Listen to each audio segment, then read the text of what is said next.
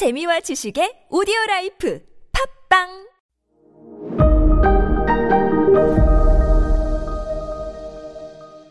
네, 여러분 안녕하십니까. 역사 스토리텔러 썬킴 인사드리겠습니다.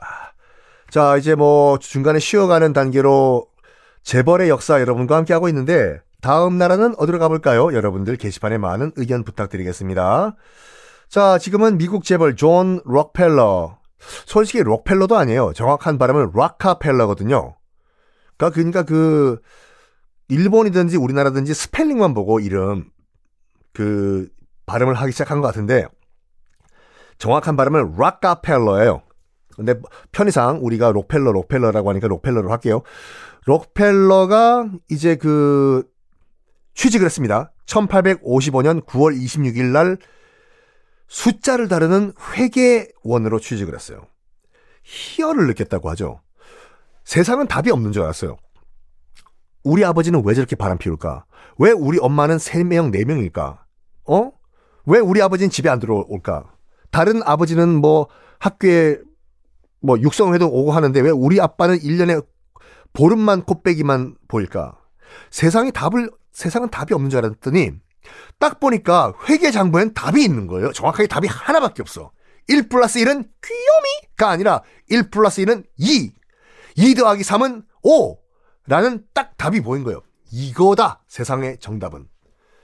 그래가지고 회계에서 숫자에서 희열을 느꼈습니다. 나중에는 대차 대조표에서 숫자들이 춤을 추는 것과 같은 것이 보였다라고 자서전에 썼어요. 정말 열심히 일을 잘했습니다.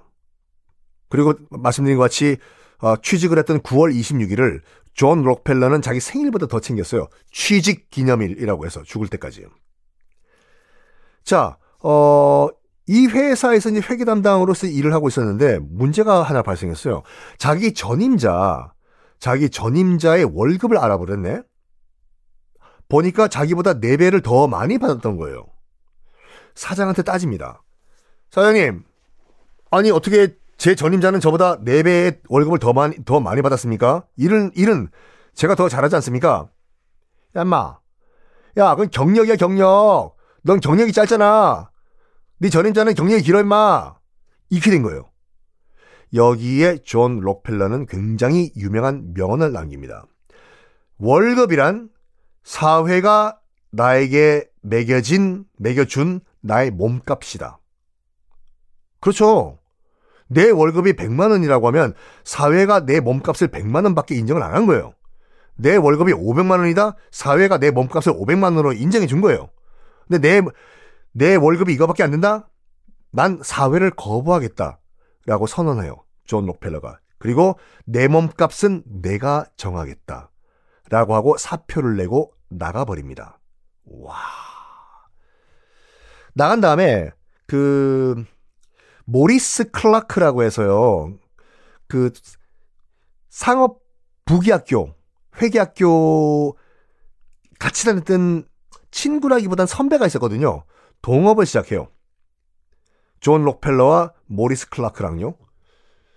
동업을 하는데 그러니까 이 동업도 그냥 동업이 아니라 모리스는 약간 사교성이 있어서 밖에 나가서 영업을 뛰고 이제 그 존 록펠러는 숫자를 잘 다루기 때문에 회계장부 관리하고 재고 관리하고 돈 될 수 있는 건 다 팔았어요.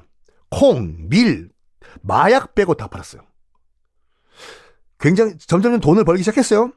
문제는 뭐냐면 사람들이 이 회사의 사장을 존 록펠러가 아니라 모리스로 보고 왔다는 거예요. 왜? 밖에 나가서 활동하고 영업 뛰는 건 모리스니까. 회사 사무실 가봤자 저기 구석에 존 록펠러는 거기서 계산만 하고 있으니까 슬슬 약간 그림이 이상해져요. 모리스가 지가 사장인 걸로 착각을 해요. 똑같이 동업이었는데 존 록펠러는 그냥 회계장부나 정리하는 직원으로. 여기에 슬슬 불만이 생겨요. 모든 동업은 거의 대부분 동업은 깨집니다. 안 되겠다. 갈라서고 내가 다른 새로운 사업을 해야 되겠다라고 존 록펠러는 생각을 합니다. 그때가 어떤 때였냐면요. 미국이요. 그러니까 지금 이 1855년에서 1860년 요때 했잖아요. 등 램프를 뭐로 켰을까요? 전기 아닙니까? 전기 전구는요. 1879년에 토마스 에디슨이 그때 발명을 해요. 아직은 전기 전구가 없어요. 그럼 뭐로 램프를 켰냐? 바로 등유, 고래기름. 등유할 때 등자가 정말 등불할 때 등자예요. 램프를, 등유를 고래기름으로 썼습니다. 고래요? 고래? 예. 네. 그때요, 모비딕이란 소설 아시죠? 고래 잡는 포기형 소설. 왜 미국인들이 미친 듯이 태평양 나가가지고 고래를 잡았냐? 고래고기 먹으려고요? 아니요. 고래고기에 미쳐가지고 고래고기를 먹는 나라는 일본밖에 없었어요. 고래? 예. 네. 잠깐 이 얘기만 하고 넘어갈게요. 메이지 유신 이전만 하더라도 일본은 1200년 동안 육식 금지 국가였죠. 불교 국가다 보니까 소, 돼지, 말, 개, 닭 다 못 먹었어요. 육식. 근데 고래는 먹었어요. 고래? 왜요? 자기들도 먹고 싶겠죠. 고기를요. 포유류 고기를. 고래가 포유류인 거는 일본인들도 알았어요. 지금도 알고. 근데 자기들이 약간 변명을 한 거예요. 바다에 있는 고래 보고 고래와 생선됐어. 바다에서 사니까. 그래서 소래까라 먹어도 된다졌어. 그래서 고래고기를 일본인들은 전통적으로 먹었어요. 그래서 일본인들이 고래잡이를 한 거는 지금도 일본인들은 불법적으로 포경을 합니다. 고래잡이를요. 그러면서 어떤 핑계를 대냐면 고래 잡는 거는 과학적 연구를 위해서 잡는다라고 얘기를 해요. 말도 안 되는 삐삐삐이죠. 자, 그럼 미국인들은 고래를 어떻게 잡았을까요? 다음 시간에 공개하겠습니다.